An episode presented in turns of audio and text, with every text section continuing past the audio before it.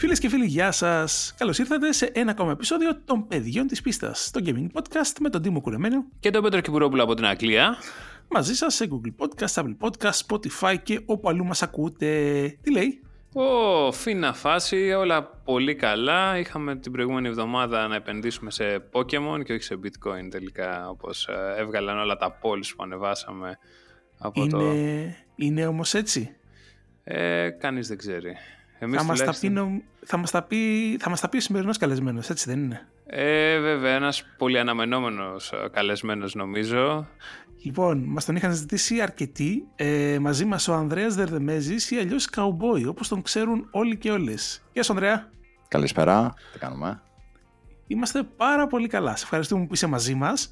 Εγώ ε, Λοιπόν, για αυτούς τους λίγους που αναρωτιούνται αν φέραμε τον, τον Λούκυ Λουκ ή κάποιον να γραδίσει, θες να μας πεις λίγο ποιος είσαι και τι κάνεις; OK. Okay. Είμαι ο Ανδρέας Δερδεμέζης, a.k.a. Cowboy, από το 2010 και μετά.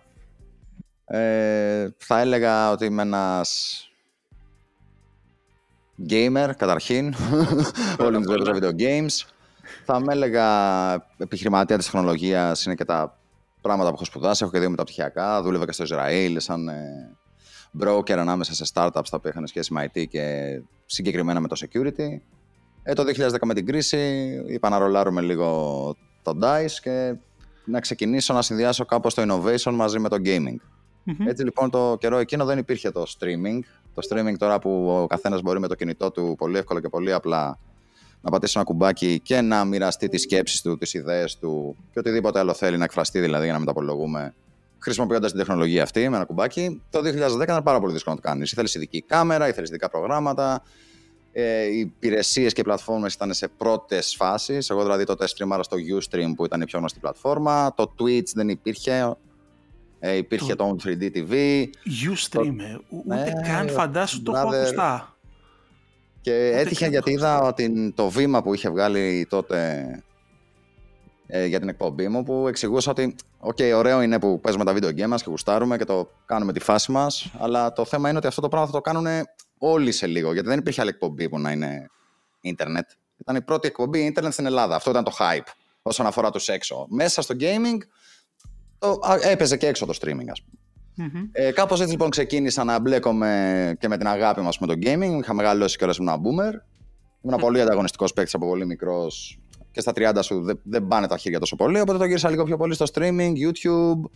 Να αναλύουμε, να εξηγούμε πράγματα. Κατάλαβες. Mm-hmm. Ήταν κοντά και στη φιλοσοφία μου. Ε, μετά events. Ήρθε η κρίση. Αναγκαστικά και οι εταιρείες άρχισαν να ψάχνουν εναλλακτικές. Ο κόσμος λίγο δραστηριοποιήθηκε παραπάνω στην Ελλάδα όσον αφορά το πώς βλέπουμε τα πράγματα. Και για να μην τα απολογούμε, 10 χρόνια μετά έχουμε κάνει, ξέρω εγώ. Θα ετοιμάζουμε και βασικά για ένα πολύ ωραίο γράφημα τώρα. Έχουμε ξέρω, κάνει πάνω από 150 events. Έχουμε κάνει 7 death. Έχουμε κάνει 9 gameathlon. Έχουμε κάνει 3 Xbox Arena. Έχουμε φτιάξει πάρα, πάρα πολλά concepts. Με λίγα λόγια, κάποιος ναι. κάποιος gamer στην Ελλάδα δεν υπάρχει περίπτωση να μην έχει έρθει σε event σου. Σίγουρα. Ε, κοίτα, όλο και, να σου πω κάτι, όλο και κάποιο θα υπάρχει. Από τους ανθρώπους όμως οι οποίοι είναι στην αγορά, στο, στο game, στην gaming βιομηχανία δηλαδή, εκεί όντως δεν υπάρχει άνθρωπος. Δεν υπάρχει influencer που να μην έχει περάσει από event, δεν υπάρχει δημοσιογράφος που να μην έχουμε συνεργαστεί, δεν υπάρχει εταιρεία που να μην έχει έρθει, χορηγός που να μην έχουμε ανοίξει κάπως τη φάση. Ε, gamers οι περισσότεροι νομίζω μας ξέρουν. Το game να το ξέρουν πλέον. Είναι πάρα, πάρα πολύ μεγάλο. Ε, καλά, λογικό. Πες μου κάτι, γιατί cowboy, γιατί επέλεξες το, το cowboy σαν nick; Πάντα το είχα πορεία. Τώρα, καταρχήν θα μου πεις πόσο X-rated είμαστε εδώ πέρα, γιατί αν είναι να πω την αλήθεια ή όχι. Ε, ελεύθερα, δεν τρέχει τίποτα. Δεν, δεν νομίζω okay. να μας κόψει κανείς. Λοιπόν, όταν ήμουν πιο πιτσιρικάς και εγώ που ήμουν ένα μικρό τρολάκι του ίντερνετ, το ψευδόνυμό μου ήταν Fuck Fairy. και το concept ήταν ότι επειδή ακριβώς νομίζεις ότι, θα, ότι είναι κάποια νεραϊδούλα περίεργη, ήταν ένας μουστακαλής, ας πούμε, ιδρωμένο ε, έφηβος και σε τρόλαρε και ταυτόχρονα επειδή ήμουν εξαιρετικά καλός παίχτη, ήμουν στους top παίχτε ε, στον Dota. Τα σέβη σε μαμιά και λυπούσε εκεί πέρα Τζιμπερνάου και τα λοιπά τα παιδιά. Παίζαμε στα Beats and Bytes όταν ήταν υπόγεια στην Ακαδημία με νη 17 και τα λοιπά. Μιλάμε τώρα δηλαδή για τους top παίχτε της Ελλάδας. Ήμουν σε αυτό το επίπεδο με τα παιδιά. Δεν θα πω ότι ήμουν ο καλύτερος παίχτη, obviously, αλλά ήμουν στο επίπεδο το top. Το ημιεπαγγελματικό που υπήρχε τότε. Ό,τι τουρνάει, τουρνάει υπήρχε το σηκώναμε κτλ.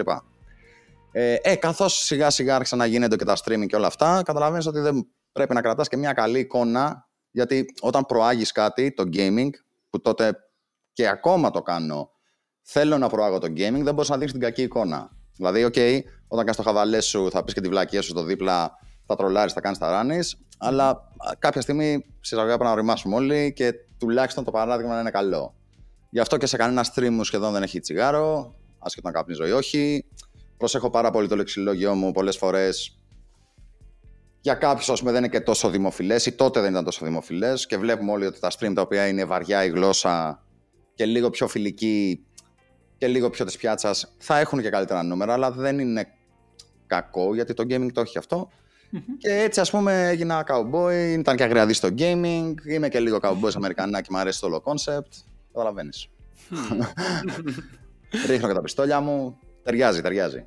Oh, μια χαρά. Ποιο ήταν το πρώτο event που έτρεξες, Το πρώτο event που έτρεξα μόνος μου ή το πρώτο event που τρέξαμε σαν μεγάλη ομάδα; Ω cowboy, ως cowboy. Το πρώτο πρώτο event που ξέμαθε η αγορά σαν cowboy. Λοιπόν, το πρώτο, το πρώτο event μου που το είχα εγώ σαν cowboy, γιατί ξεκίνησα σαν influencer, σαν persona, αλλά ταυτόχρονα έκανα και design όλες τις δράσεις Ε, δηλαδή, σχεδίαζα πράγματα ΔΕΘ 2011 που είχα πιάσει τον Παύλο που ήταν να δείξουμε το Resident Evil και είχαμε φέρει τύπους ντυμένους zombies και βάζαμε σιρήνες να παίζουν στο ΔΕΘ μέσα και να κάνουμε πανικό. Μιλάμε για πράγματα πολύ προχωρημένα για την εποχή. Άρα, από τη μία έκανα το κομμάτι το μπλα μπλα, το, το influencerικό που λέμε, αλλά από την άλλη έκανα και design όλες τις δράσεις μέσα, το streaming, την τεχνολογία, πώς να το βγάλουμε όλο αυτό την εκδήλωση, να τη βγάλουμε στο, στο ίντερνετ και ταυτόχρονα έξτρα δράσεις με το κοινό. Άρα ήμουν από πολύ κοντά μέσα και είχα και το business background. Και, το πρώτο λοιπόν event, ε, sorry, μακρηγορό έργα αλλά okay. μου αρέσει. Είναι, λέγε, με, πας, με πας ταξίδι, φίλε, 10 χρόνια πίσω τώρα. Είναι πολλά, μπορώ να λέμε όσο θέλεις. Το πρώτο λοιπόν event που έτρεξα μόνος μου ήταν με την Dell στο Μουσείο Αυτοκινήτου στην Αθήνα. Θα σέβεις στον Σπύρο τον Παπαδάτο ε, και στην Brilliant. Θα δώσω κατασέβη και στην Brilliant. Είναι το agency με το οποίο δουλέψαμε. Για να μην, γιατί μου άρεσε να τα λέμε το όνομά του τα πράγματα. Ε, αλλά ο Σπύρος με εμπιστεύτηκε σε μια λογική ότι ο τύπος ξέρει τι σημαίνει gaming, θα κάνουμε ό,τι πει ο τύπος και όχι ας πούμε εισαγωγικά η διαφημιστική. Άρα είχα, ήταν η πρώτη φορά που είχα το control εγώ και μπορούσα να κάνω το πράγμα όπως πρέπει. Και tech-wise και σαν ε, δράση. Και όντως περάσαμε πάρα, πάρα πολύ καλά. Και το event ήταν πάρα πολύ καλό. Ε, και επειδή ήταν και εταιρικό event, άρα είχαν έρθει από τους retailers, ομάδες εισαγωγικά, δηλαδή μέσα από το Gotsovolo, το πλαίσιο, τα public και τα media market και ήταν και λίγο business, ήταν και πάρα πολύ λεπτό να πετύχει. Ήταν πολλά μάτια πάνω, ήταν πολύ μεγάλη εκδήλωση, πήγε πάρα πάρα πολύ καλά και αυτό μετά ήταν ένα success story, κατάλαβες. Δηλαδή δεν μας έχει σκάσει ακόμα στα χέρια κάποιο event και ίσα ίσα κιόλας. Πώς ήταν η πρώτη αντιμετώπιση στη ΔΕΘ που θεωρείται μία από τις πιο σοβαρές εκθέσεις στην Ελλάδα; Που ασχολήθηκε με το gaming και είδαν ξαφνικά ένα τύπο να κάθεται να παρουσιάζει video games, zombies και όλο αυτό το κομμάτι. Αδερφέ, αυτό είναι που έκανε τη διαφορά και εκεί πέρα αρχίσαμε να καταλαβαίνουμε λίγο αυτό, είναι η αλήθεια είναι αυτό που είπε στην αρχή, ότι είμαι από τους πιο παλιούς ανθρώπους πλέον στο gaming. Σίγουρα όμως δεν είμαι ο πιο παλιός, είμαι η καινούργια γενιά. Αυτό που έκανα το Cowboy TV και εγώ είναι ότι κάναμε innovate. Δηλαδή πήραμε τα παλιά εκθεσιακά events που τα τρέχανε άνθρωποι και εταιρείες που δεν ήταν τόσο στο αίμα τους στο gaming. Δεν το αγαπάγανε τόσο πολύ ρε το πράγμα. Δεν ξέραν ακριβώς τι θέλει ο gamer. Εγώ έπαιζα στα τουρνουά. Ήμουνα gamer to the, to the core, ρε παιδί μου. Όλη μου τη ζωή video games. Σπούδασα, δηλαδή σπούδασα Αγγλία, πληροφορική, Internet Technologies, Bachelor of Engineering και δύο μεταπτυχιακά επειδή γούσταρα τα video games και ήμουν πολύ καλός με τα σίδερα γιατί έφτιαχνα τους υπολογιστές μου, έκανα δύο κατασκευές γιατί έπαιρνα να στην, το Amiga CD32, το θυμάστε, του, του κούμπονες πάνω κάτι adapters και το έκανε Amiga 1200 ουσιαστικά. Είχε πάρα πολλά, με CD, δηλαδή πράγματα τα οποία για την εποχή ήταν αρκετά προχωρημένα για να παίξει το video games, όπως με το streaming. Δηλαδή σε βάζεις σε μια ράγα. Ε, άρα εμείς πήραμε αυτό το κομμάτι το οποίο ήταν αρκετά ξερό, δηλαδή ήταν πολύ εκθεσιακό, πολύ άψυχο, και του δώσαμε ζωή και ψυχή. Και αυτό είναι που είναι και το σημαντικό, νομίζω. Όλα μας τα event έχουν ένα vibe. Αυτό μας το λένε όλοι. Σε κάποιους μπορεί να αρέσει, σε κάποιους μπορεί να μην αρέσει. Σε γενικές γραμμές αρέσει. Γι' αυτό και στο τέλος, το τελευταίο event που κάναμε πριν κλείσιμο με την πανδημία 18 Γενάρη του 20, μιλάμε το βούλιαξε ένα στάδιο. Βούλιαξε όλο το τακβαντό. Ήταν γεμάτο παντού. Εκεί, Πιο μεγάλη εκδήλωση δεν έχει γίνει στο Τακβαντό. ε, εκεί Εκεί. ήμασταν. ε, άρα κάπως έτσι όλα αυτά ε, συνδυάστηκαν. Δηλαδή, κάναμε innovate το κομμάτι το οποίο λέγεται πώς παρουσιάζουμε ένα gaming event. Ταυτόχρονα από πίσω ήξερα εγώ ίδιος από το τελευταίο κομμάτι, δηλαδή η παλιά μου δουλειά αυτό ήταν, deal making. Κουστούμι, γραβάτα, αξούρα και τρέχαμε ανάμεσα στα εκατομμύρια και τα δισεκατομμύρια να πάρουμε το ποσοστό το 1%, το 2%. Super high-tech εταιρείες από τη μία, κτ- κτίνη κολοσσία από την άλλη. Ε, οπότε κάπως όλα αυτά κολλήσανε μαζί. Εκεί μετά έρχεται που λένε και το μάζευε συνερόγες, που στα 28 μου αφού είχα τελειώσει όλα αποφάσισα να γίνω πεζοναύτης για να παίξω λίγο Counter Strike. True story by the way. Άμα θες μπορώ να την κάνω. Αυτό είναι μια καλή κουβέντα. Πολλές φορές το λένε πώς τα παιχνίδια και τα video games μπορούν να σε επηρεάσουν. Η αλήθεια είναι ότι όντως μπορούν να σε επηρεάσουν. Όταν εγώ πήγα στο στρατό και ήμουν τόσο ποράκι λόγω Counter Strike, ήξερα ήδη όλα τα όπλα, τα διαμετρήματα, κουτουλού, κουτουλού. Ήμουν πολύ πιο πορωμένος από τον τύπο ο οποίος δεν είχε καμία επαφή με video games. Ε, αυτό με βοήθησε απ' την άλλη επειδή ήμουνα και πολύ ήμουνα και σπουδασμένο παιδί, ήμουνα και μεγάλος, ήμουνα και πολύ dedicated, όπως σε ό,τι κάνω στη ζωή μου. Ε, πήρα βαθμό ολοχίας μετά από λίγο, αλλά μετά από λίγο μπήκα και στη διαδικασία του πώς είναι να κομμαντάρεις on the field 120 σκληρούς μαντράχαλους. Αυτό όταν ήθελα να κάνω event, ας πούμε, καταλαβαίνεις τι μεγάλο asset είναι. Να μπορείς να κάνεις κουμάντο 120 ανθρώπους, να τους κάνεις να δουλέψεις σαν μηχανή. Πρώτα πρέπει να το έχεις κάνει εσύ ο ίδιος, δηλαδή να έχεις μπει εσύ στη θέση το ότι είμαι ένα κομμάτι μιας μηχανής. Μετά, οπότε όλα αυτά μαζί, φίλε, κολλήσανε μαζί και καταφέραμε να κάνουμε τα events όπως τα κάνουμε. Δηλαδή να έχουν ένα solid business background από πίσω, χορηγούς, καλό marketing, πολύ ωραία παραγωγή, υψηλού επίπεδου τεχνολογία, άπειρες κονσόλες, άπειρα PC, καλό δίκτυο, καλό ίντερνετ, φοβερές οθόνες ή τουλάχιστον όσο μπορούμε ρε παιδί μου και σιγά σιγά καθώς ανέβαιναν και τα budget. Και όλο αυτό μετά το δέσαμε και με το αληθινό gaming. Είμαστε αληθινοί gamers, όλο, και εγώ και όλη μου η ομάδα είναι full gamers. Οπότε όλο αυτό το πράγμα έβγαλε το αποτέλεσμα, το οποίο δεν, νομ- όποιος το είδε, είδε και τη διαφορά με οτιδήποτε άλλο, με, το, με παρελθοντικά πράγματα και έτσι στη ΔΕΘ οι άνθρωποι με πήραν ένα τηλέφωνο κάποια στιγμή και μου είπανε «Αντρέα, μάθαμε ότι είσαι ο μοναδικός που μπορεί να μας τρέξει αυτό το πράγμα». Και ανεβήκαμε πάνω να το τρέξουμε. Και έγινε ένας χαμός. Αν, άνοιξαν τα, τα event ε, στην Ελλάδα του gaming. Μετά ξεκίνησε ο δρόμος για να μπορέσουμε να ενωθούν οι gamers μεταξύ τους. Τι περιλαμβάνει όμως η διοργάνωση ενός event γενικά; Τίποτα περίεργα behind the scenes μπορείς να μας πεις; Πολλά. Καταρχήν, το ένα event είναι σαν ένα παγόβουνο. Ε, ο κόσμος που έρχεται βλέπει έτοιμο, στημένο ένα πράγμα. Από την φάση βρίσκουμε τις χορηγίες, γιατί πρέπει να μιλάμε για κτηνόδη events. Μμ. Άρα βρίσκουμε τις χορηγίες. Συνεννοούμαστε με τις χύψη ζέντο μέγα πολυεθνικές. Στο τελευταίο μας event ο βασικός μας χορηγός ήταν η Coca-Cola Company. Ο δεύτερος μας χορηγός ήταν το PlayStation. Ο τρίτος μας χορηγός ήταν ο Κοτσόβολος. Slash Dixons. Μιλάμε τώρα για τρεις τεράστιες εταιρείες από τα πιο βαριά brand names, super εμπλεκόμενα είτε με τα δυναμικά κοινά είτε με την τεχνολογία και το κομμάτι του gaming.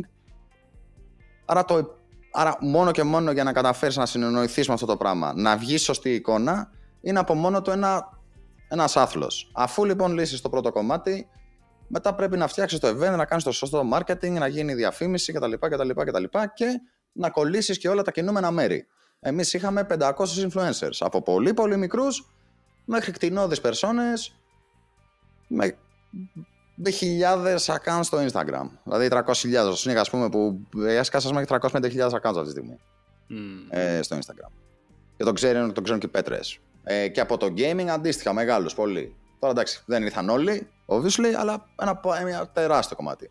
Άρα πρέπει πρώτα να το στήσω όλο αυτό το πράγμα. Μετά να, να βεβαιωθείς ότι θα στηθεί όντως. Μετά θα μπουν οι κονσόλες, θα μπουν οι οθόνες, θα δουλεύει το streaming, θα είναι καθαρός ο χώρος, θα έχεις security, θα έχεις, θα έχεις ασθενοφόρα, θα, γίνει, θα μπει το brand καλά, θα έχεις καντίνα, θα κανονίσεις τους cosplayers, θα κανονίσεις τα communities, θα κανονίσεις τους δημοσιογράφους, θα κανονίσεις όλους τους υπόλοιπους, θα αρχίσεις τα τηλέφωνα μετά τους χορηγούς, θα έτσι βάλει το παιδί μου, φέρε προσκλήσεις. Είναι ένα τεράστιο, τεράστιο πράγμα. Αφού λοιπόν φτάσεις με την ψυχή στο στόμα μέχρι εκεί, έχεις δύο μέρες που αν δεν ανοίξουν οι πόρτες να μπει μέσα ο κόσμος, δεν ξέρεις αν θα πάει καλά ή όχι, οπότε έχεις το άγχος. Ανοίγουν οι πόρτες, αν πάει καλά το event, τέλεια και συνήθως πάει τέλεια. Κάθε την ώρα που γίνεται το event, κάποιος έχει την ευθύνη. Μια βλακία να γίνει εκεί μέσα, πρέπει να προσέχεις. Άρα πρέπει να έχεις το, νου- το νου σου στο security, στο έστω, στο κυβέτσι, να τελειώσει το event. Αφού τελειώσει το event, να πάνε όλα τα πράγματα σπίτι τους, να μείνουν όλοι ευχαριστημένοι και μετά έρχεται το καράτε. Να πληρώσεις και να πληρωθείς. Δεν ξέρω κι εγώ logistically πόσες χιλιάδες μεταφορές γίνονται. Από πολύ μικρούς παίχτες οι οποίοι μπορούν να τα πάρουν και στο ταμείο, μπορεί να τους τα στείλουμε και μετά, μέχρι να πάρουμε και εμείς τα λεφτά μας από χορηγούς, μαγαζάκια, ιστορίες, το έτσι, το κυβέρνηση, το κοκορέτσι. Είναι λοιπόν ένα τεράστιο logistical nightmare. Αυτό που λένε δηλαδή κάνω το χόμπι σου επάγγελμα δεν ισχύει. να, σε, να σε ρωτήσω κάτι. Ε, καταρχάς, η ομάδα σου, πόσα άτομα περιλαμβάνει σε ένα τυπικό event; Η ομάδα πυραμιδωτά, η ομάδα σαν ομάδα πυρήνα είμαστε περίπου 10 άτομα. Ο καθένας πιάνει για τρεις όμως.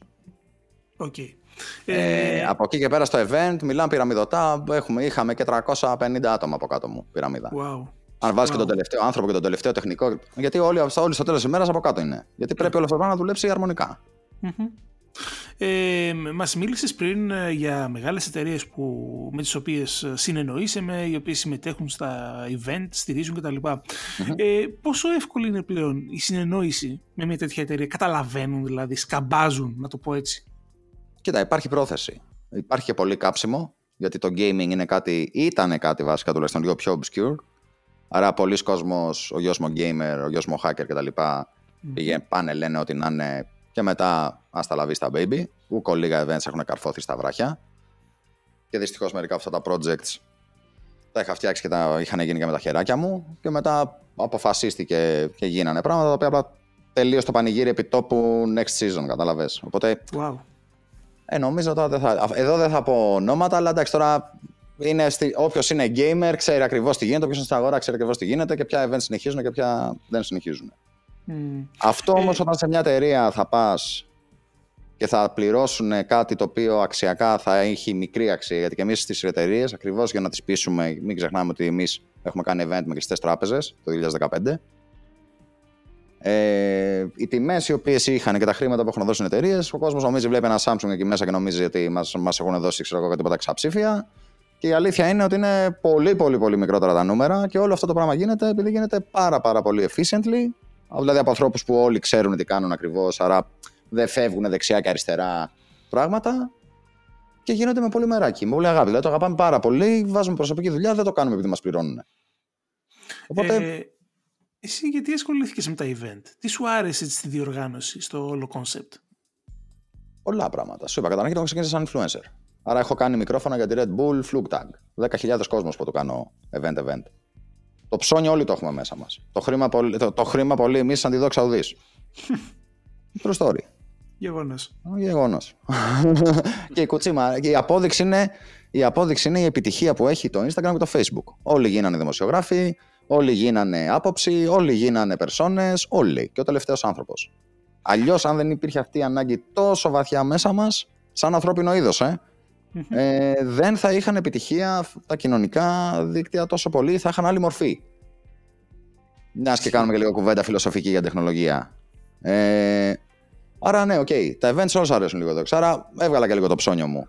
Χαρτογιακά ήμουνα που λέω και εγώ εταιρείες. Να το ζήσουμε και λίγο αλλιώς. Πολύ ε, μεγάλα events. Στο Fluke μιλάμε 10.000 κόσμος. Μαζί με τη Συνατσάκη και τον Λιανό. Και τους έκανα τα ηχητικά εφέ και όλε αυτές τις παράνοιε που κάνω στα event. Δηλαδή, κατάλαβες το. Hype man. Τους έκανα τα, τις αίτες στη Red Bull. Τα σέβεις στη Red Bull, στο Ε, Γερόλικο και στο Χαρούλι. Λοιπόν, θέλω να σου κάνω τώρα την, την εξής ερώτηση. Ε, Αφήνοντας στην άκρη μ, τα δικά σου event, ή μάλλον Είναι ωραία τα λαμβάνοντας- events, είναι ωραία. Λαμβάνοντας υπόψη όλα τα event, ε, Ναι. τουλάχιστον όσα έχουν να κάνουν με το χώρο του gaming έτσι, και τα, και τα γύρω-γύρω. Ποιο πιστεύεις ότι είναι το επίπεδο των event στην Ελλάδα; Ε, βάζω μέσα και τον ανταγωνισμό, έτσι. Καλό, κακό, θα Οκ. μπορούσε να είναι καλύτερο. Εγώ θα, okay, εγώ θα πω ότι σε γενικές γραμμές είμαστε ψιλοκαλά. Για Ελλάδα δηλαδή το Gameathon είναι από τα μεγαλύτερα και πιο ωραία events στα Βαλκάνια. Στο μάτι είναι σίγουρα το πιο ωραίο. Σε αριθμό παιχνιδιών και παικτών είναι το μεγαλύτερο σε όλα τα Βαλκάνια μακράν. Όχι σαν έκθεση, στο πόσο κόσμος έρχεται να παίξει. Εμείς σερβίρουμε 6.000 κόσμο σε ένα Σαββατοκύριακο να παίξουν εκεί. Όχι παπατζηλίκι, όχι έκθεση, κάναμε μια βόλτα και φύγαμε. 8 ώρες ο άλλος μέσα, φίλε, τουρνουά. ευχαριστούμε πάρα πολύ όλα τα παιδιά που έρχονται κιόλας. Να το πούμε. Ε, τώρα, ο ανταγωνισμός. Ο ανταγωνισμός κάνει καλό. Εάν είναι υγιής, κάνει καλό. Εμείς ευτυχώς σου είπα καλή ώρα. Ε, ακόμα δουλειά την οποία να πάμε να ψαλιδίσουμε κάποιον να, δεν το έχουμε κάνει. Το αντίστροφο μας το έχουν κάνει πάρα πολλές φορές. Όταν ήρθα να πάρω τη ΔΕΘ, η ΔΕΘ με πήρε τηλέφωνο, μου είπαν ότι την τροπάρανε την μπάλα άγρια και ήρθα και το μάζεψα.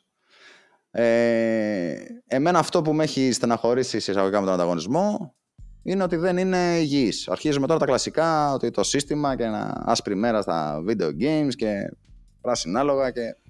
Δηλαδή τα πράγμα γίνεται, ρε παιδί μου, λίγο λασποφάση. Όταν είσαι μπροστά, δεν σε πειράζει ο ανταγωνισμός και είμαστε αρκετά μπροστά εμείς. Άρα τον ανταγωνισμό το βλέπω σαν κάτι καλό, το βλέπω σαν ευκαιρία να μπουν και άλλες εταιρείες.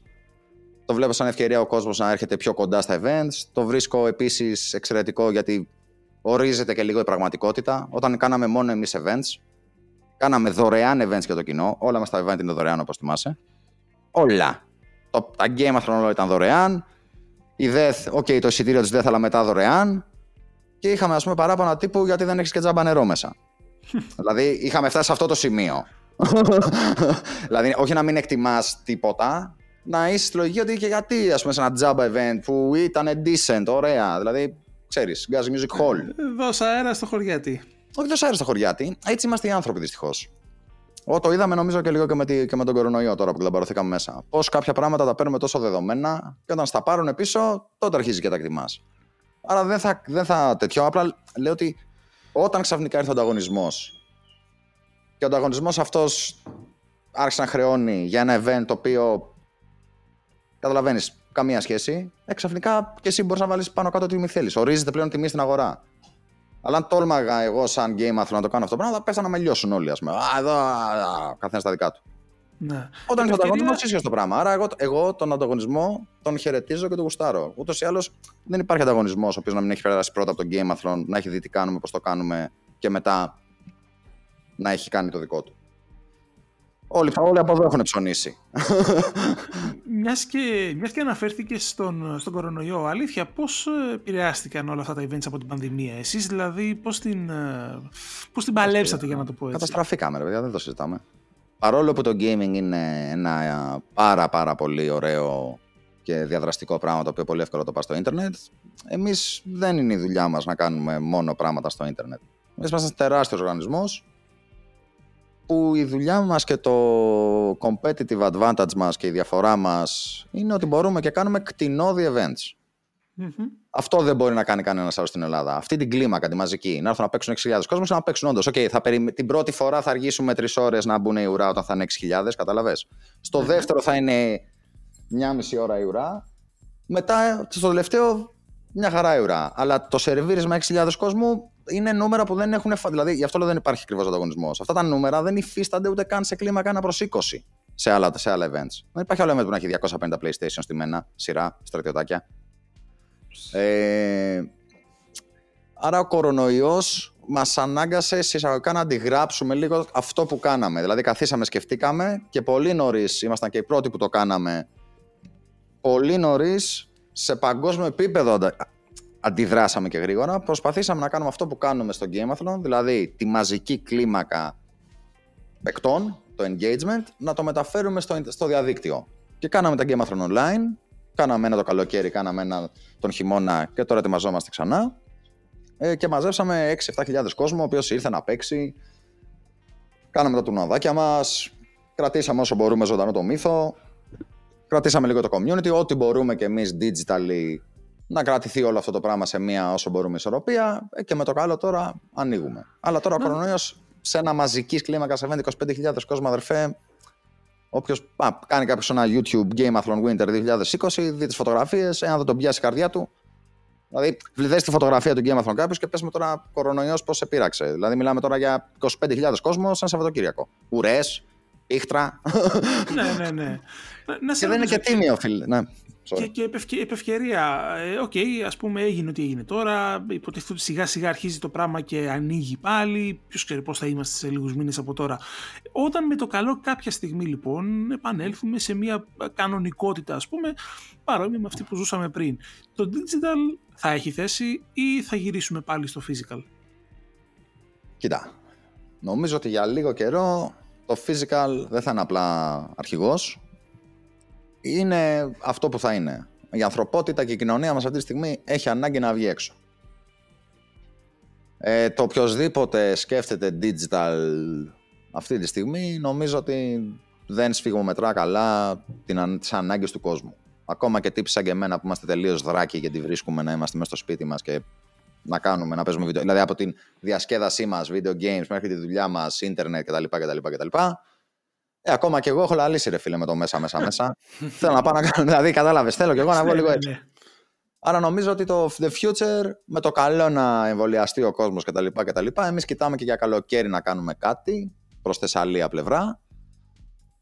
Ε, θα δούμε τώρα τα τι και τα πώς, με, με ποια πρωτόκολλα και πώς μπορεί κάτι τέτοιο να γίνει, αν και εφόσον μπορεί να γίνει. Και με το καλό το όλο το εγχείρημα σιγά σιγά θα ξεκινήσει. Δηλαδή ο κόσμος είναι για να βγαίνουμε έξω σιγά σιγά. Και πάμε στο ωραίο θέμα YouTubers, streamers, influencers στην Ελλάδα και τα, και, έτσι, και τα gaming events, ακριβώς αυτό. Πόσο βοήθησαν οι μεν τους δε και τα events uh, τους uh, όλους αυτούς; Oh, αυτό, αυτό είναι αυτό που λέμε τώρα. Για αρχή ήμουνα από τους πρώτους, αν όχι ο πρώτος influencer, youtuber, streamer, όλο αυτό το πράγμα. Και από, είχα ζήσει μια μικρογραφία, μικρή κλίμακα αυτού του πράγματος. Που τότε ήταν 130 τύποι, αλλά ήταν 130 τύποι που παίρναν τα σουβλάκια τους, βλέπανε καουμπόι κάθε τέτοιο και βλέπανε αληχήλυση στο YouTube. Μετά. Τα νούμερα το 2010 που έχει 5.000 views, 6.000 views βιντεάκια μου, καταλαβαίνουμε και λίγο ότι η κλίμακα σε, ένα τόσο ανερχόμενο, σε μια τόσο ανερχόμενη τεχνολογία ήταν πολύ καλή. Άρα καταλαβαίνω την αξία για αρχή. Αυτό είναι, αυτό είναι που λέω κάποιες φορές. Αν δεν τα έχεις κάνει, δεν μπορείς να μπεις και στα παπούτσια λίγο του άλλου. Άρα ναι, καταλαβαίνω πόσο χρήσιμοι είναι οι influencers. Καταλαβαίνω το connection που έχουν με το κοινό και το πώς μπορούν να σου κάνουν spice up ένα event. Ε, από εκεί και πέρα, it is what it is. Είναι ένα το πράγμα, είναι ένα οικοσύστημα. Εμείς γι' αυτό κάνουμε, έχουμε μέσα τα παντα Έχουμε όλους τους influencers, το μεγάλη συντριπτική πλειοψηφία, μακράν το μεγαλύτερο νούμερο από οτιδήποτε άλλο. Έχουμε πάρα πάρα πολύ gaming, έχουμε πάρα πολλά e-sports. Όλο το πράγμα είναι αλληλένδετο. Ο influencer χρειάζεται ένα σοβαρό, ένας σοβαρός influencer που έχει δεν ξέρω πόσες χιλιάδες subscribers και βλέπει τόσες χιλιάδες views και θέλει να έχει χορηγούς και τέτοια. Πού θα βγάλει φωτογραφία με τον χορηγό του, ρε φίλε; Στα παγκάκια, σε τίποτα περίεργα μέρη, σε τίποτα event τώρα του χαβαλέ, Αντίστοιχα είναι αυτό που λέω και εγώ. Εκεί θα έρθεις και θα δεις και τον κόσμο σου και ο κόσμος αντίστοιχα, πολλές φορές, αλλιώς είναι να πάει να τραβηχτεί και να πάει κάπου που δεν θα έχει και τίποτα άλλο να κάνει μετά. Δεν θα έχει κάποιον άλλον influencer να δει. Και αλλιώς είναι να πάει σε ένα χώρο που θα έχει μετά να κάνει άλλες 8 ώρες πράγματα και θα δει και τον αγαπημένο του influencer. Και ο αγαπημένος του influencer θα έχει ένα stage 360 με 500.000 πράγματα να δείξει και αυτός content, content και όχι μια από τα ίδια και να διαφοροποιηθεί λίγο και να το δει ένας από αυτούς τους δεκάδες και εκατοντάδες χορηγούς που έχουμε ή βλέπουν το event για να πάνε στον ανταγωνισμό, κατάλαβες. Όλο αυτό το πράγμα και αυτό είναι η μαγεία του Game Athlon, όταν έκανε jumpstart το gaming, το below the line marketing και digital marketing στην Ελλάδα. Δηλαδή βλέπανε από εμάς να πηγαίνει το πράγμα να μεγαλώνει τέτοιο και ο καθένας άρχισε να προσθέτει το δικό του το κομμάτι κτλ. κτλ. Κάποιοι μαζί μας συνεργατικά, κάποιοι το δικό τους και έτσι μεγάλωσαμε all together. Είναι nice. Είναι nice. Και στεναχωριέμαι πάρα πολύ όταν είτε πολλές φορές θα έχω μια αντιμετώπιση του ΠΕΚ που, που τον άλλον πούμε, τον είχα στα event μου και ήταν 14 χρονών, ας πούμε. Γιατί έχουμε και τέτοιους. Που τώρα έγινε influencer και 10 χρόνια πριν, ας πούμε, του ήταν ένα μισή μέτρο σπόρος. Ακριβώς. Ε, οπότε κατάλαβες, είναι, είναι λίγο... Αλλά έτσι είναι η ζωή, έτσι είναι η ζωή. Το πως τα νιάτα λέω εγώ, βασικά για την ακρίβεια. Ναι, ναι. Το, σε σχέση με το εξωτερικό έχουμε διαφέρουν οι influencers εδώ πέρα σε σχέση με τους influencers έξω; Όχι, είναι ίδιο πράγμα αδερφέ. Απλά στην Ελλάδα, αυτό είχα μια πολύ ωραία συζήτηση με μια καθηγήτρια από την Πάντιο που το διδακτορικό της και η επιστήμη της είναι τα κοινωνικά δίκτυα και το πώς αυτά επηρεάζουν την ε, ψυχολογία και της κοινωνίας και τη μάζα και όλα αυτά.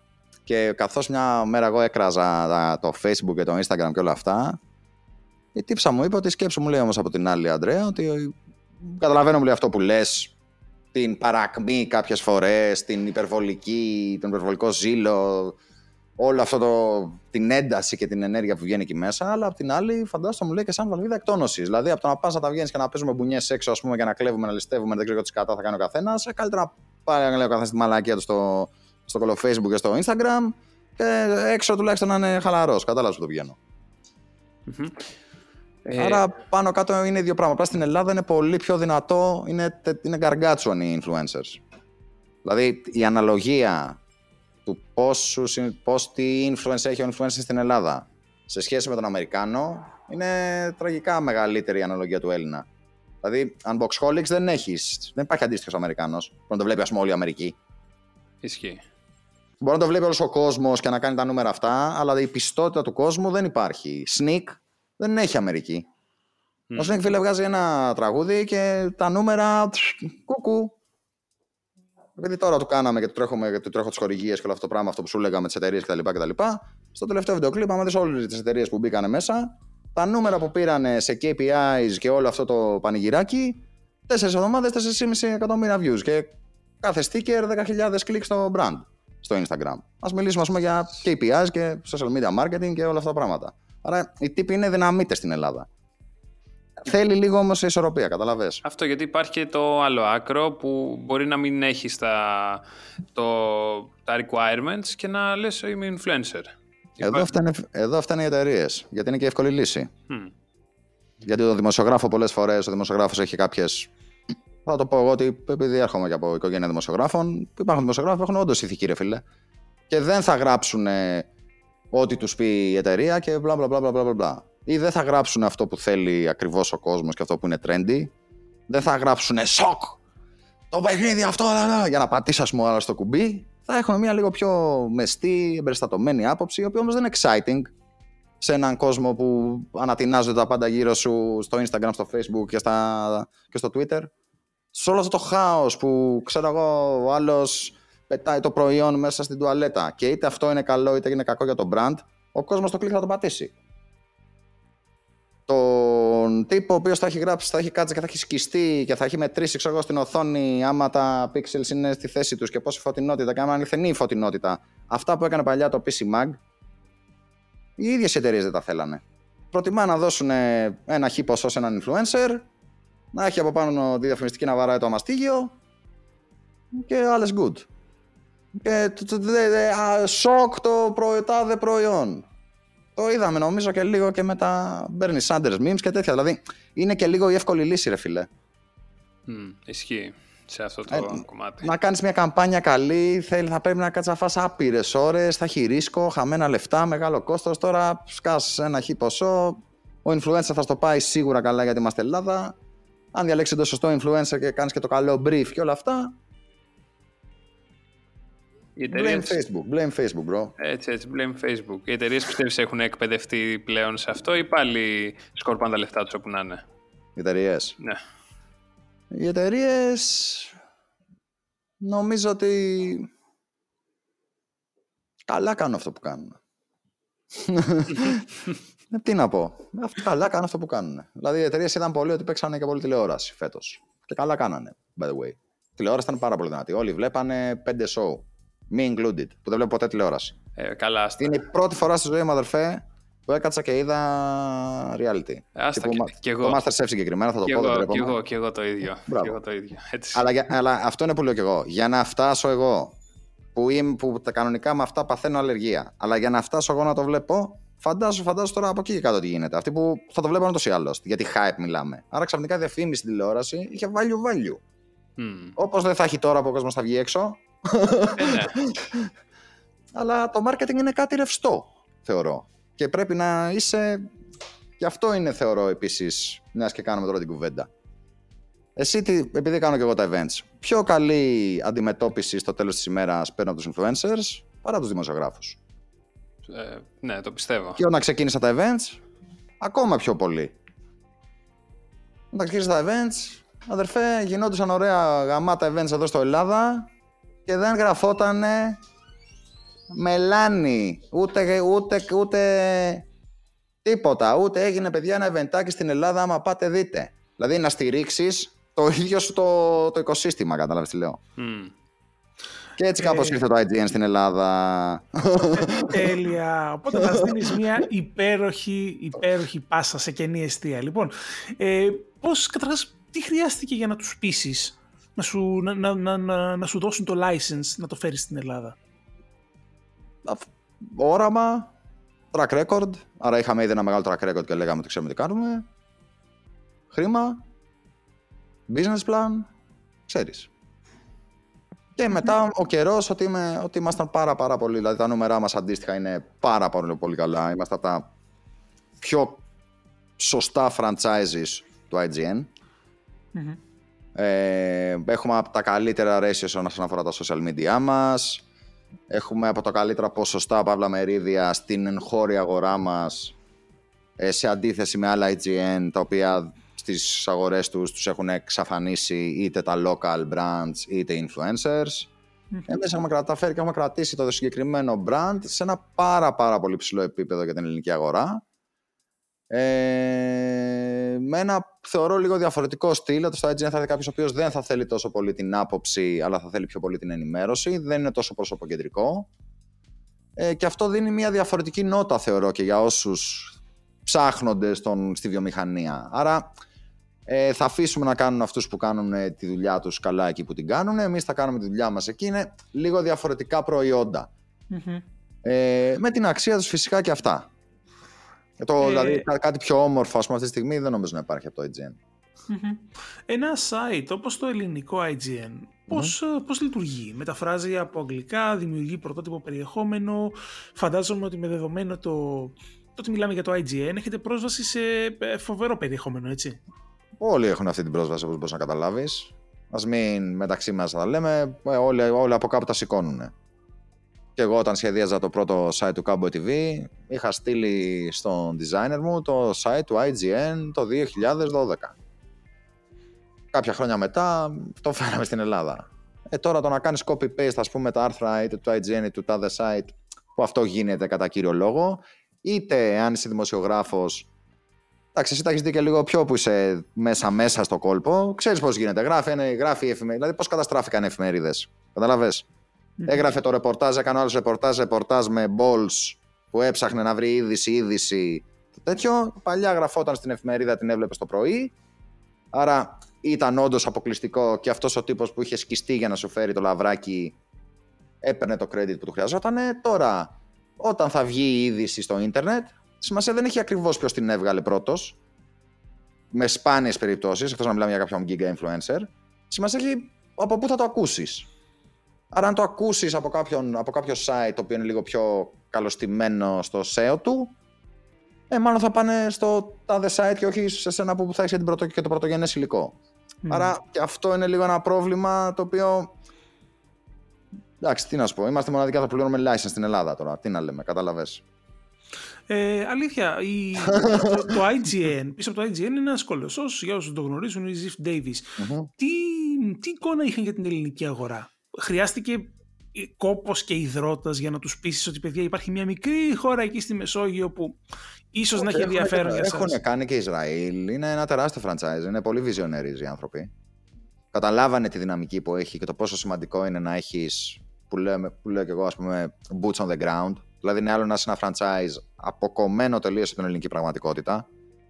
Και άλλο καλή ώρα όπως λες εσύ, εμείς να έχουμε και από τη μία το access για όλα ό,τι χρειαστούμε νόμιμα και ωραία business savvy, nice business, clean business, white business, να, να πρέπει τα πραγματικά μας δικαιώματα.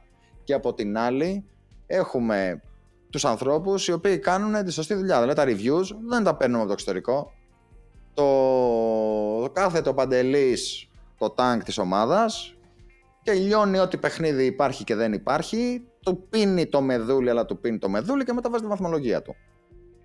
Mm-hmm. Και, αν, και αν είναι πάρα πάρα πολύ αυστηρός θα πήγαινε εγώ και θα το κλέβαμε και θα του λέω μαλάκα μετά θα μου λες ότι στέλνουν τους άλλους έξω τι να του πω κι εγώ αλλά το παιδί είναι τίμιο και εδώ είμαστε τίμοι οπότε it is what it is ε, η... Α, συγγνώμη, συγγνώμη. Αυτό είναι επίσης ένα από τα ωραία. Ότι ενώ είμαστε πολύ με τις εταιρείες δεμένοι, από την άλλη ο κόσμος είναι η δυναμία. Είναι, είναι καλό το mix. Mm-hmm. Δηλαδή δεν ε, είμαστε ούτε τελείως sellouts, ούτε τελείως σχήμα στο κύμα, ό,τι μας έρθει θα το πούμε. Θεωρώ ότι είμαστε ένα, ένα τίμιο medium. Κατάλαβες. Μια χρυσή τομή ανάμεσα στο, στο που είναι η γραμμή. Και με την, με την αγορά, ας πούμε, την ελληνική αγορά, ε, ποια είναι η σχέση σου, επειδή ακριβώς μιλάμε για ένα τεράστιο brand, έτσι, το, το IGN. Πώς το υποδέχθηκε λοιπόν η ελληνική αγορά; Κλασικά, στην αρχή κράξιμο γιατί δεν ξέρω και εγώ τι. Επειδή το κόμμα έτσι, επειδή το έτσι γιουβέτσι, κουτουλού, κουτουλού, κουτουλού. Ε, και μετά από λίγο έχουμε πάνω από 100% αύξηση στους επισκέπτες του brand. Ε, ενώ ο κόσμος πλέον έχει εδώ και αρκετό καιρό βασικά έχει και την επιλογή να μην σε πηγαίνει κατευθείαν στο Greek.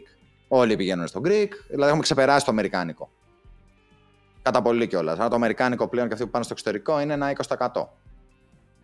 Και αυτή η πιθανότητα γιατί μπορεί να είναι hooked με κάποιους συγκεκριμένους, δηλαδή να διαβάζουν IGN πάρα, πάρα πολλά χρόνια και να θέλουν συγκεκριμένα την Αμερικάνικη έκδοση, που και πάλι εμάς δεν μας πειράζει Ε, αλλά σε γενικές γραμμές τα νούμερα είναι δραματικά. Το Facebook είναι σε πάρα πολύ, πολύ καλά επίπεδα. Το Instagram αυτή τη στιγμή του IGN Greece είναι από τα πιο όμορφα πράγματα. Τα σέβει στη γιωτα που κάθε και το τρέχει και κάπως έτσι τρέχει αυτό το πράγμα. Δηλαδή το, το δουλεύουμε, το δουλεύουμε, αδερφέ. We, οι άνθρωποι που δουλεύουμε σε, αυτό το, σε αυτά τα projects, γιατί είναι πολλά τα projects που τρέχουμε, είναι όλοι dedicated, αρρωστημένοι. Δηλαδή το IGN Iota αντίστοιχα το έχει πάρει επόμενο το κορίτσι full blast. Δεν το συζητάμε. Μιλάμε τώρα για ακτινώδεις περσόνες πίσω από, το, από όλα αυτά τα brands και όλο αυτό τον αγώνα. Ε, οι, οι εταιρείε τι γνώμη, τι, τι, τι εισπράττεις από αυτές; Οι εταιρείες είναι ρε φίλε σε μια αγορά που μέχρι πρώτη, να ξέρω εγώ, δηλαδή μέχρι πριν από δύο χρόνια είχαμε capital controls. Να λέμε τι ακριβώς, δηλαδή μια φορά και έναν καιρό στην Ελλάδα είχαμε τα κεντρικά της EA. Κάποτε η Ελλάδα ήταν το κέντρο των Βαλκανίων, το, η πόρτα για την ε, Μέση Ανατολή. Ε, κάποια στιγμή τα κάναμε το 9 ότι είμαστε fake statistics και δεν ξέρω κι εγώ τι. Μετά το 15 τα κάναμε άλλη μια γύρα έτσι, γιουβέτσι κοκορέτσι, κλείσαμε και τις τράπεζες. Ε, τι να ήθελε να κάνει η εταιρεία ρε φίλε μετά εδώ. Να δώσει λεφτά για marketing. Άρα αυτομάτως δηλαδή βγάλαμε τα νύχια. Τα... Και ναι, μιας και τα λέμε by the way, που και που έρχεται κάποιος και. Δηλαδή, είχατε και την κουβέντα που κάποιος μου έλεγε ότι άρα καουμπόι που έλεγες τότε ότι αν είσαι gamer δεν θες δραχμές και τέτοια. Obviously, παιδιά, το game είναι σε δολάρια. Τώρα δεν. Είναι international πράγμα το gaming. Όποιος ήταν αρκετά μεγάλος και θυμάται τι πόσο κόστιζε μια Amiga κάποτε, ή πόσο δυσέβρετο ήταν να αγοράσεις οτιδήποτε ερχόταν από το εξωτερικό. Ήταν σαν ένα μισό σπίτι έκανε ρε φίλε ένας υπολογιστής. Μόνο όσοι είχαν μπαμπάδες, θείους, ναυτικούς. Μπράβο. Άγια σου. Όποιος είχε μπαμπά θείο ναυτικό, μπορεί να έκανε και καμιά δουλίτσα. Και να είχε καμιά κονσόλα προκοπήσει, ο μπαμπάς του να ήταν ζάμπλουτος. Για όλους εμάς τους υπόλοιπους, η κατάσταση ήταν ροκ. Ε, τίποτα. Ε, λοιπόν, για να κλείσω το κεφάλαιο IGN, ήθελα, είχα μια τελευταία ερώτηση. Από και το PC Mac μαζί, by the way, και το Cowboy TV. Δηλαδή, εμείς πιστεύουμε σε αυτό το τριπλέτο. Δηλαδή, το IGN είναι ένα full entertainment. Movies έχει πάρα πολύ καλά. Πάλι τα σεβεί εκεί πέρα στον πληθυσμό που το τρέχει τα κορίτσια. Επόμενο όλο. Το PC Mac που είναι πιο tech, που προσπαθούμε να το κάνουμε και αυτό πιο digital από αφού σταμάτησε το περιοδικό. Mm-hmm. Και το Cowboy TV που είναι full sports. Άρα πιάνουμε και διαφορετικούς λίγο τομεί. Τέλεια, ωραία. Οπότε, ε, συνεχίζεις να δίνεις ε, πάσες ε, αβέρτα, οπότε σε πάω λίγο στα, στα e-sports και να μας πεις εσύ τη γνώμη που έχεις για το επίπεδο τουλάχιστον ε, που έχουν τα e-sports στην Ελλάδα. Πώς είμαστε; Κοίτα, θα ήμασταν πολύ καλύτερα εάν δεν γινόταν αυτό που σου είπα πριν από λίγο. Δηλαδή, εμείς να πάμε να βάλουμε τουρνουά πάνω σε άλλον και να κάνουμε αυτά τα ξεφτιλίκια, αδερφέ, δεν τα έχουμε κάνει ποτέ. Να πάω να πούμε σε ομάδες, δεν θα κατέβεις στα τουρνουά του Cowboy γιατί δεν ξέρω κι εγώ τι, τώρα εγώ εμφανίστηκα και το ένα και το άλλο. Αυτά είναι, τι να σου πω, damage στο gaming, damage στην οικονομία, damage στα παιδιά τα ίδια. Που αντί να πάρουν λίγα ακόμα λεφτά και για να έχουμε ομάδες και να έχει νόημα να είσαι sportsman, πας και τους κόβεις τα τέτοια. Τα φτερά. Άρα τα e-sports στην Ελλάδα έχουν μείνει πίσω γιατί στην Ελλάδα πρέπει να πεθάνει κάτι κάτω γείτονα για να κάνεις τη δουλειά σου. Δηλαδή για να πάει να κάνει κάποιος τη ΔΕΘ, πρέπει πρώτα να πάει να γκρεμίσει κάτι που έχουμε χτίσει εμείς και είναι τέλειο, να θα κάνει τη βλακεία του, να το καταστρέψει όλο και να έχουν βάλει τσίρκο μετά μέσα οι άνθρωποι. Γιατί τσίρκο είχε το 19. Αντίστοιχα, όταν πάει κάποιος και λέει: Εγώ θα το πάρω, θα το κάνω, θα το ράνω, και μετά το εξαφανίζει ένα project το οποίο το πήγαμε εμείς σε μια πολύ ωραία εταιρεία. Το ξεκινήσαμε με πέντε ανθρώπους και βρεθήκαν να καρφώνεται στα βράχια και αυτό. Το ίδιο και με τα e-sports δυστυχώς. Αντί να κοιτάμε λίγο και να καταλαβαίνουμε ότι πάνω κάτω είναι όπως στην κρυπταγορά. Αν πέσει το bitcoin, φίλε, πέφτουν όλα. Έτσι είναι και εδώ πέρα. Άμα στο οικοσύστημα για να κάνω εγώ να ανοίξω το μαγαζί μου, θα πάω να ρίξω μολότοφ του δίπλα. Στο τέλος της ημέρας, φίλε, δεν θα έχει κόσμο και θα είναι καμένα, καμένη γη παντού. Άρα τα esports έχουν μείνει πίσω γιατί υπάρχει αυτό το φάγωμα. Από εκεί και πέρα γίνανε και κάποιες κινήσεις λίγο πιο ράκι που λέω κι εγώ. Άρα έχουν καεί και χορηγοί με τα esports, δεν έχουν καεί. Το ίδιο το community μια περίοδο ήταν και λίγο πιο άπειρο, άρα ζητάγανε τρέλες. Τους τις βρήκαμε τις τρέλες και όταν ήρθε η ώρα το esports, τη, ομάδα του esports να κάνει αυτό που έπρεπε παίρνετε στο χορηγό, δεν τα έκανε. Εγώ θυμάμαι είχαμε βρει από πολύ φιλικό χορηγό δικό μου ένα πολύ τίμιο ποσό, συγχωρέστε με, ένα πολύ τίμιο ποσό το μήνα και το μοναδικό που ζήταγε ο χορηγός ήταν να παίζουν κανένα community game, ας πούμε, τον κοσμάκι στα τουρνουά του. Και ούτε αυτό δεν γινόταν. Άρα έχουν γίνει λάθη και από το esports community, έχουν γίνει λάθη φυσικά και από τους χορηγούς και εμείς έχουμε κάνει λάθη και εμείς καθυστερούμε πληρωμές, έχουμε καθυστερήσει πληρωμές, έχουμε ξεχάσει κόσμο απλήρωτο. Αλλά σε γενικές γραμμές σε 10 χρόνια και πρέπει να έχουμε δώσει γύρω στα 300.000 ευρώ σε cash και δεν ξέρω κι εγώ πόσα ακόμα σε δώρα. Μιλάμε τώρα για ασύλληπτα νούμερα. Όλα αυτά έχουν φύγει, δεν τα, τα έχουμε πληρώσει. Άρα ε, είμαστε από τις ομάδες, είμαστε από τους οργανισμούς που έχουν προσφέρει άπειρα χρήματα στο e-sports είναι. Μιλάμε τώρα για πακτολό χρημάτων. Και, και full gear, και δώρα, και έτσι, και γιουβέτσι. Μιλάμε τώρα εξαψήφια γεμάτα νούμερα αβέρτα. Θα τη βγάλουμε την ανακοίνωση πάρα πολύ σύντομα. Τώρα, άμα το concept είναι ότι να είμαστε τρεις-τέσσερις άνθρωποι, γιατί δεν είναι και κανένα τεράστιο. Όλοι, νομι... Όλοι πουλάνε το δράκο ότι το, τα e-sports πηγαίνουν σε εταιρείες. Το... Όταν έρθει η ώρα να μετρήσεις πόσα είναι τα e-sports στην Ελλάδα, ξέ... έχεις ένα estimation περίπου πόσο βγάζουν ότι είναι το, ο τζίρος των e-sports στην Ελλάδα; Κανείς Γιατί αγορά μιλάμε. Κανείς δεν λέει. Η PayPal λέει. Όποιος κάνει μια Google το λέει. Είναι ε... περίπου ένα εκατομμύριο το χρόνο, ρε φίλε. Τώρα μιλάμε ψιλικοκό. Mm-hmm. Και θα πάει άλλο τώρα σε εταιρείες να πει τι θα πει. Αυτό, ειδικά όταν πας σε μεμονωμένα παιχνίδια. Οπότε, όχι όταν πας γενικά στα e-sports, όταν πας δηλαδή σε League of Legends, ξέρω εγώ, ή σε Counter-Strike ή σε Hearthstone, όταν πας μεμονωμένα δεν ξέρεις κιόλας και πόσος είναι ο τζίρος ή πόσο κόσμος ε, παίζει κιόλας. Έρχεται πάλι για αυτό που λες εσύ. Δηλαδή, για να κάνεις ένα τουρνουά, πρέπει να πληρώσεις τους παίχτε, τους administrators, την ομάδα που θα στα τρέξει, το έπαθλο. Και ή, θα, ή μια εταιρεία ή θα κάνει αυτό ή θα κάνει κάτι με influencer, ή θα κάνει ένα spot στην τηλεόραση, ή θα πέσει ένα event, ή θα σπονσοράρει ένα τραγουδιστή. Όλα είναι το ίδιο, ο ίδιος κουβάς. Youth marketing. Αν το gaming δεν, το, δεν είναι κάτι το οποίο να, ναι μεν είναι high tech, ακριβό σπορ, βεβαίως, το γνωρίζουν και αυτό οι εταιρείες, αλλά θέλει λίγο πιο ήρεμα τα πράγματα. Από πλευρά ταλέντου έχουμε Full. καλό επίπεδο. Full. Forgiven το παιδί στον Madison Square Garden έχει παίξει. Όπως έχουμε σε όλα. Και ο Τσιτσιπάς έξω είναι πρωταθληταράς.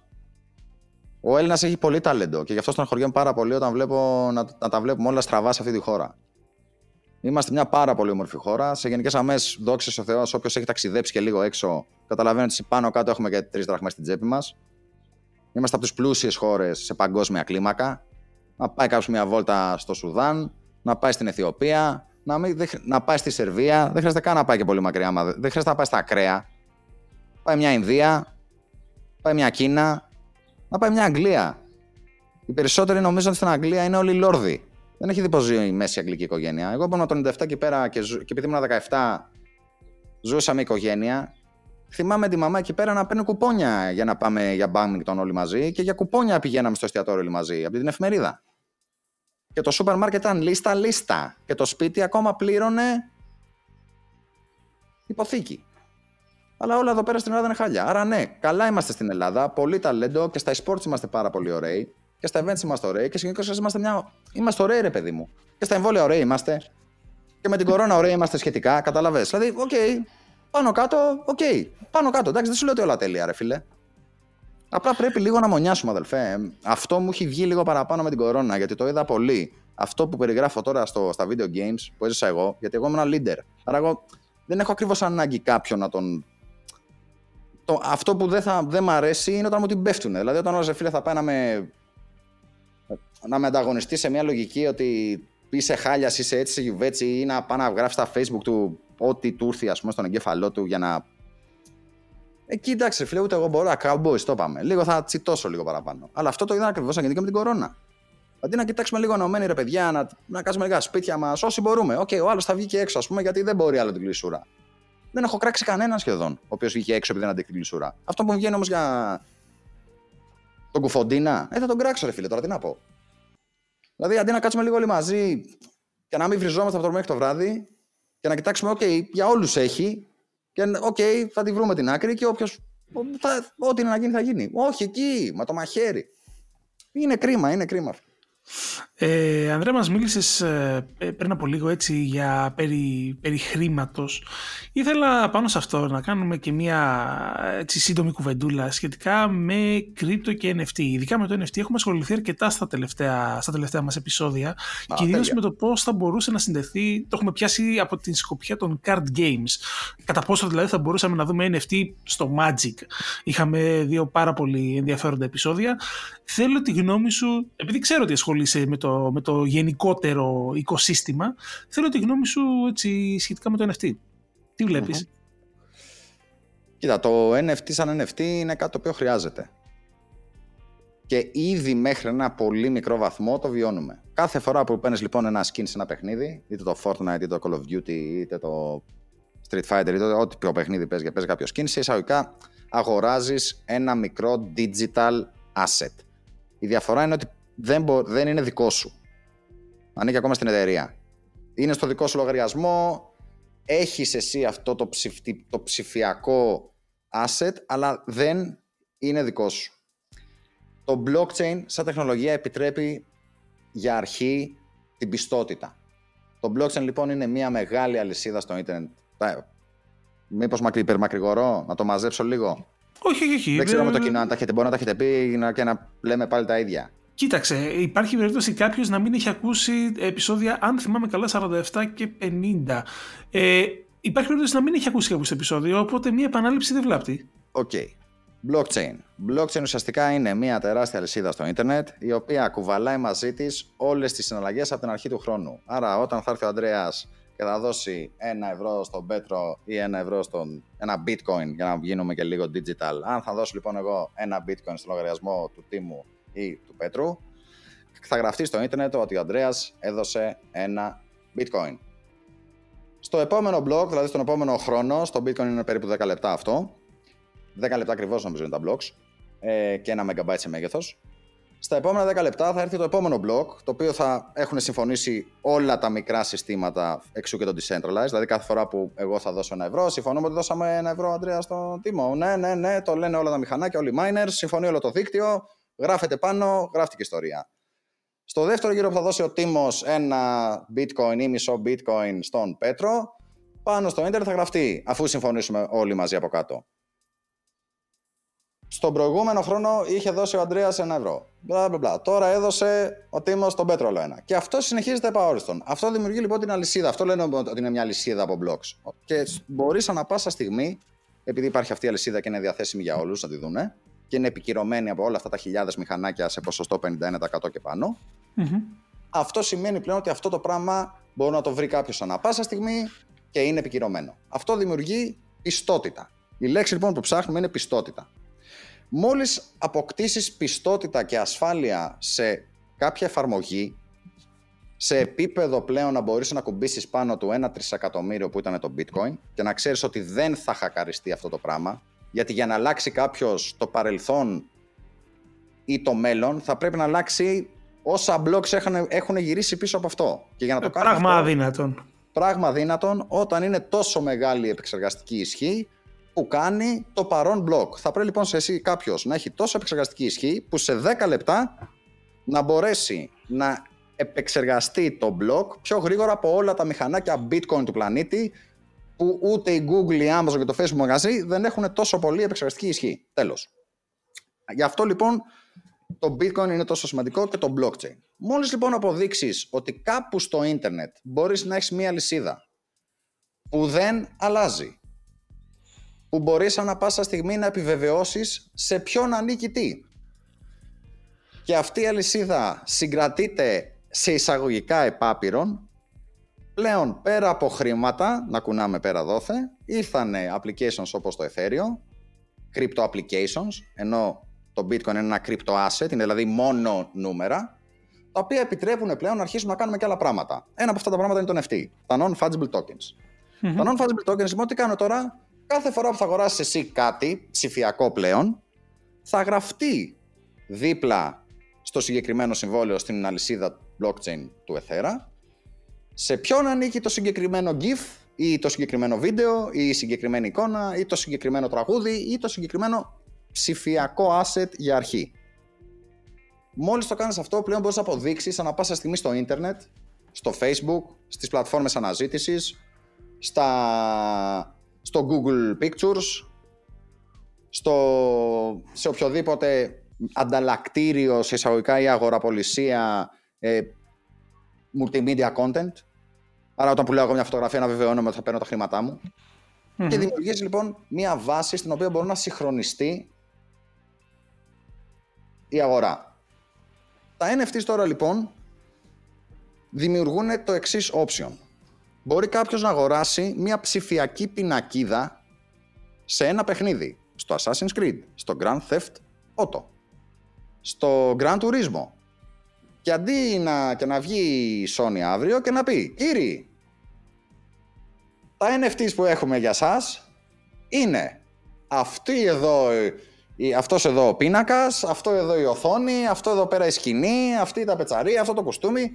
Άρα το ένα κομμάτι είναι το πώς θα πουλάνε αύριο οι εταιρείες, το digital, θα το, θα το πω σαν digital real estate μέσα στα παιχνίδια. Ε, αυτό το digital real estate, για να μην εμπλέκεται ακριβώς η εταιρεία και να μην πρέπει κάθε φορά που θα ψάχνει κάποιον χορηγό για να αγοράσει, αυτό το κάνει ένα NFT ή θα το τρέξει η ίδια ή θα το βγάλει πλάσιο auction.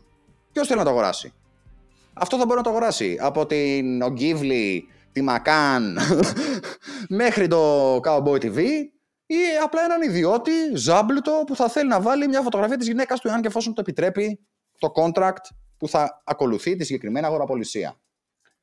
Άρα ξαφνικά ο λόγος ύπαρξης του blockchain που είναι να μην έχουμε πλέον μεσάζοντες για να έχουμε τι, πιστότητα και ασφάλεια, μπορούμε να το χρησιμοποιήσουμε για να αρχίσουμε να πουλάμε μέσα στα παιχνίδια κομμάτια του παιχνιδιού και διαφήμιση. Αυτό είναι λοιπόν το ένα κομμάτι. Άρα το πώς θα το χρησιμοποιήσουν για marketing σαν, σαν, σαν τα Google Ads. πώς κάνεις Google Ad; Και σε δείχνει στο site, έτσι θα κάνεις NFT ad και θα σε δείχνει μέσα στο Assassin's Creed. Τον highest bidder ή αυτό που θα το έχει αγοράσει μόνιμα ή αυτό που θα το έχει αγοράσει πριν κάνει βγει το παιχνιδι Δηλαδή θα δούμε και διαφόρων ειδών μοντέλα που οι εταιρείες θα κάνουν monetize το συγκεκριμένο cyberspace. Γιατί μιλάμε πλέον για ένα κομμάτι του κυβερνοχώρου γι' αυτό. Το ένα λοιπόν κομμάτι είναι αυτό. Πώς λοιπόν το digital real estate θα πωλείται μέσω των NFTs.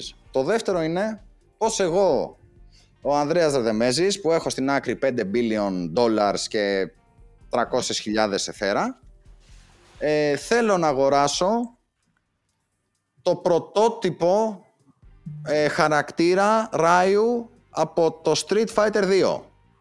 Και από εδώ και πέρα να είναι δικός μου και κάθε φορά που θα πωλείται, εγώ θα παίρνω το cut μου. Φυσικά ο δημιουργός του συγκεκριμένου IP παίρνει και αυτός φυσικά ένα μικρό cut. Θα παίρνει... Αυτό κανονίζεται στο smart contract, όποιος έχει ασχοληθεί καθόλου. Πολύ ενδιαφέρον κομμάτι. Ε, αυτό δηλαδή ουσιαστικά είναι οι οδηγίες οι οποίες ακολουθάνε κάποιο κομμάτι του blockchain. Ότι ναι, OK, σου ανήκει αυτό το πράγμα, αλλά αυτή είναι η όρη. Ε, άρα μετά από λίγο θα αρχίσουμε να βλέπουμε και αυτά τα πράγματα. Εμείς ήδη, by the way, ετοιμάζουμε το πρώτο NFT gallery στην Ελλάδα. Μ' αρέσει πάρα πολύ. Αυτό με βλέπεις ότι είμαι αρκετά διαβασμένος. Χαμό. ε, TheMonolith.art θα λέγεται. Και ο σκοπός μας είναι να κάνουμε αυτό το πράγμα. Να κάνουμε facilitate ε, τον δημιουργό, δηλαδή οποιονδήποτε θα φτιάξει ένα NFT, ε, και τον κόσμο που θα θέλει να αγοράσει κάτι αξίας. Αυτό μπορεί να είναι από το, από το γκυφάκι του. Πες τον αμόρε αυτό, τον, τον Ολυμπιακό, τον Αντεγιά. Τάκης. Του καλά. Μπράβο. Τάκης. Αυτό φίλε είναι ένα NFT. Άντε γεια. Αυτό είναι ένα NFT. Δεν είναι gaming, αλλά είναι ένα NFT. Ε, το δεύτερο κομμάτι είναι το σουμπά. Ότι θα δούμε στο gaming να αγοράζεις το ίδιο το art και μετά οπουδήποτε χρησιμοποιείται από κάποιον θα έχεις εσύ, θα παίρνεις εσύ το χρήμα. Φαντάσου δηλαδή να έχεις τα πνευματικά δικαιώματα του Assassin's Creed ή κάποιο συγκεκριμένο χαρακτήρα ή υποχαρακτήρα. Δεν σου λέω ότι θα το δώσει ποτέ η Ubisoft, αλλά λέμε τώρα. Μπορεί να θες να αγοράσεις τα original drawings του παιχνιδιού. Μπορεί να θες να αγοράσεις τα 3D μοντέλα. Μπορεί να θες να αγοράσεις την digital collection και να σου έρθει και στο σπίτι σου και το βιβλιαράκι από όλα τα πρώτα σχέδια του World of Warcraft. Είναι όλα πράγματα αυτά τα οποία ο κόσμος θα πλήρωνε λεφτά. Εδώ πληρώνει ο κόσμος λεφτά, ρε φίλε, για να πάρει ένα καλύτερο skin στο όπλο του στο Call of Duty. Καλά, μην πας μακριά. Στο Roblox διάβαζα χθες ξοδεύουν κάτι χιλιάδες δολάρια για τσάντες Gucci. Μπα, OK. Okay. Αυτό. Τέλεια. Μια χαρά. Άρα, ε, intrinsic value.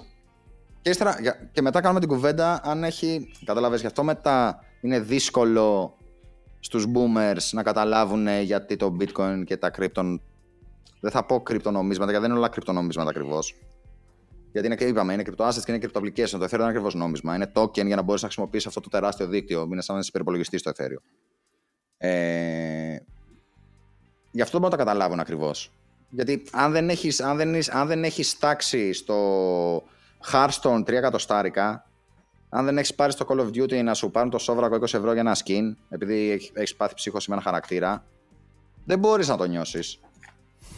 Ειλικρινά. Αν δεν έχει κάποιους φίλους μου που εγώ δεν ακουμπάω MMO, έπαιζα παλιά EverQuest, έχω παίξει και διάφορα άλλα, αλλά μακριά, άσε. Πολύ χαμένη ενέργεια.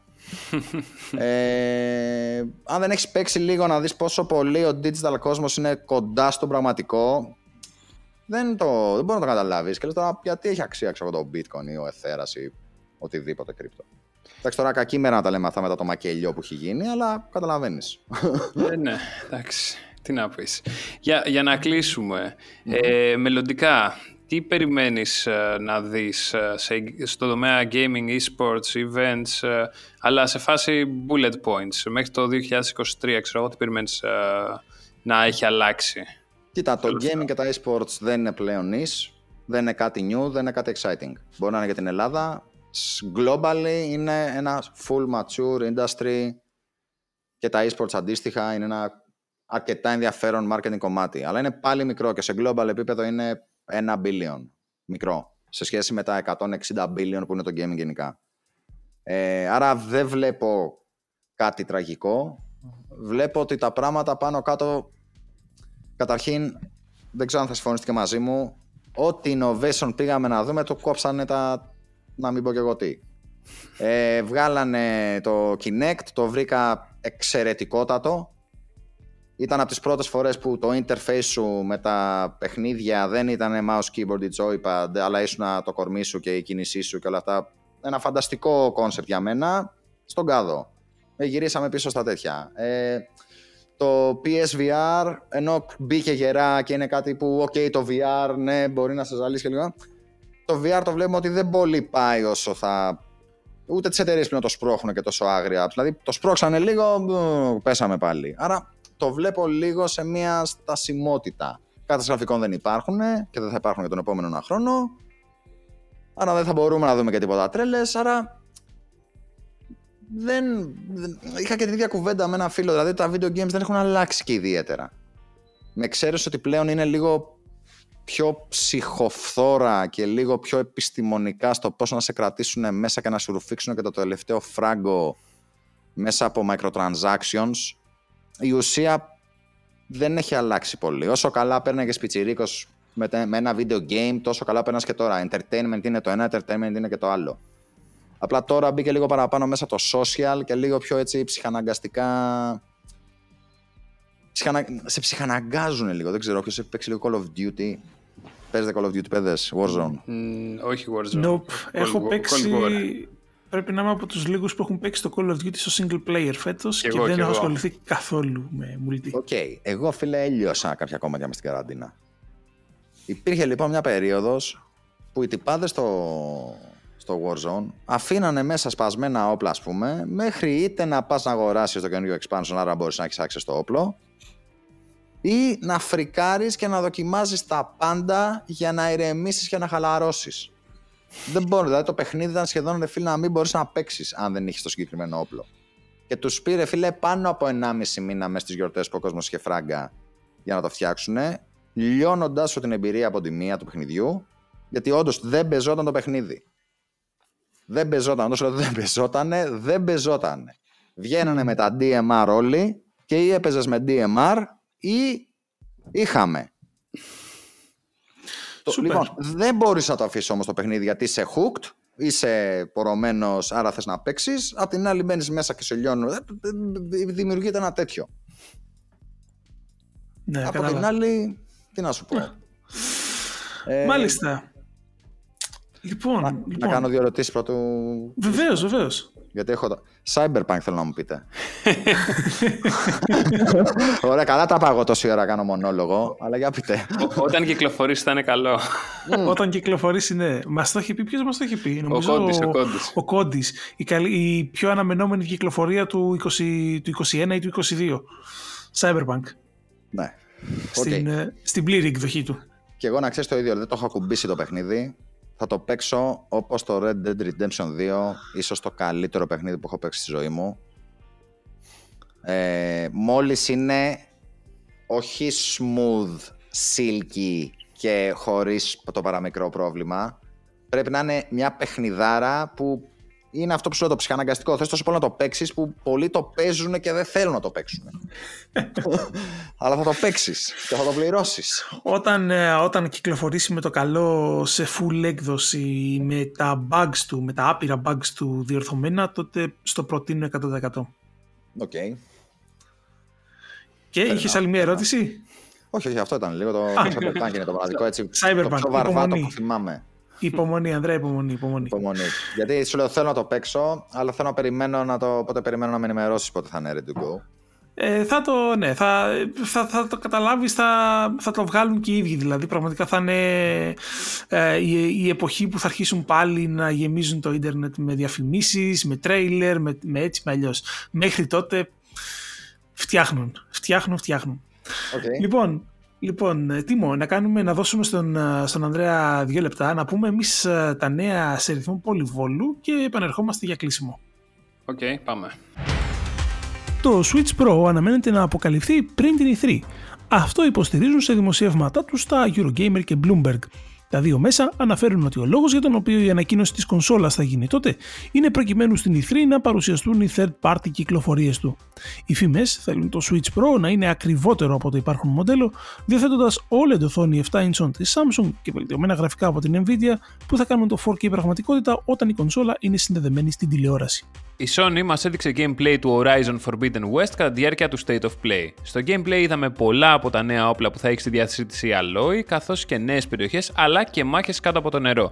Το μόνο που δεν είδαμε όμως είναι κάποια ημερομηνία κυκλοφορίας. Το Cyberpunk έχει νέο επικεφαλής παραγωγής. Σύμφωνα με το Games Industry, ο Gabriel Ματάντσελο θα αντικαταστήσει τον Adam Bandowski, ο οποίος θα ασχοληθεί με άλλα project εντός CD Projekt. Όχι Γιάννης, Γιαννάκης, οπότε όχι απλά Dying Light 2, αλλά Dying Light 2 Stay Human. Η Techland παρουσίασε το gameplay του Dying Light 2 Stay Human, το οποίο μας δείχνει τον πρωταγωνιστή και μας δίνει και μια μικρή γεύση από την ιστορία. Το παιχνίδι θα κυκλοφορήσει στις 7 Δεκεμβρίου για PlayStation 5, PlayStation 4, Xbox Series X και S, Xbox One και PC. Το The Witcher ετοιμάζεται να βγει και σε επιτραπέζιο. Το The Witcher Old World βρίσκεται ήδη στο Kickstarter και σαρώνει, έχοντας συγκεντρώσει πάνω από 2,5 εκατομμύρια ευρώ και ενώ έχει μπροστά του άλλες δύο εβδομάδες. Η απλή έκδοσή του πάντως στοιχίζει περί τα 70 ευρώ χωρίς τα μεταφορικά. Κατά τη διάρκεια του Sonic Central Stream η Sega ανακοίνωσε την κυκλοφορία της remaster έκδοσης του Sonic Colors. Το Sonic Colors Ultimate έχει ανανεωμένα γραφικά, βελτιωμένο χειρισμό και πολλά νέα modes και θα κυκλοφορήσει στις 7 Σεπτεμβρίου. Όπως διαβάζουμε στο eternity.gr, το Xbox και Bethesda Game Showcase θα μεταδοθεί και με ελληνικούς υπότιτλους. Yay!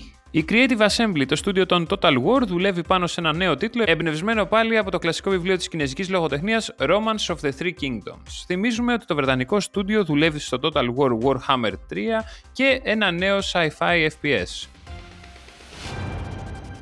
Τέλεια. Λοιπόν, ε, ήταν ένα ε, μαραθώνιο επεισόδιο, τολμώ να πω, αλλά ε, φοβερά ενδιαφέρον από την αρχή στο τέλος. Νομίζω ότι ε, εγώ σε άκουγα και ε, κατά βάση δεν ασχολιόμουν με το, με το συντονισμό ή τίποτα άλλο, απλά σε άκουγα γιατί μας είπες πολλά και ενδιαφέροντα και ειδικά στο κομμάτι των, των events, στο κομμάτι του NFT, του blockchain Μας είπε πράγματα που θεωρώ ότι αρκετός κόσμος δεν γνωρίζει, οπότε ε, σίγουρα έχει κάτι να πάρει. Ε, ελπίζουμε, να το δια... ελπίζουμε να το διασκέδασες όσο το διασκεδάσαμε και μας άρεσε και εμάς. Φουλ, ευχαριστώ πάρα πάρα πολύ και, και, για, την, και για την ευκαιρία κιόλας να, έτσι, να εκφράσω δεν, δίνω, δεν συμμετέχω πολύ σε podcast ή δίνω συνεντεύξεις. Οπότε σε ευχαριστώ πολύ κιόλας. Και... Το, το παίρνουμε σαν κοπλιμέντο, άρα ναι. Είμαι, δεν δε, δε μ' αρέσει, φίλε, γιατί όπως βλέπεις είμαι και λίγο. Δεν θα πω ανθυρόστομο, φίλε. Δεν θα, δεν θα είμαι τέρμα διπλωματικός. Θα μπορεί να πω πράγματα που να μην είναι και τόσο κομψά. Είμαι και λίγο πιο έτσι παθιασμένος, παιδί, με τα πράγματα. Οπότε Μπορεί να φανώ και λίγο arrogant κάποιες φορές, τέτοιο. Δηλαδή, παρεξηγούμε εύκολα, ρε παιδί μου. Έχω αυτό το σύνδρομο δυστυχώς. ε, οπότε να σε ευχαριστήσω και εσένα πάρα πολύ και τον έτερο Καπαδόκη και να πω και να τώρα σε ευχαριστώ και στο κρού φυσικά, γιατί είναι αυτό που είπα, ότι δεν μπορείς να κάνεις όλα αυτά τα πράγματα που συζητάμε παιδιά μέσα μόνο σου. Είμαστε πολλά παιδιά που δίνουν τον πόνο.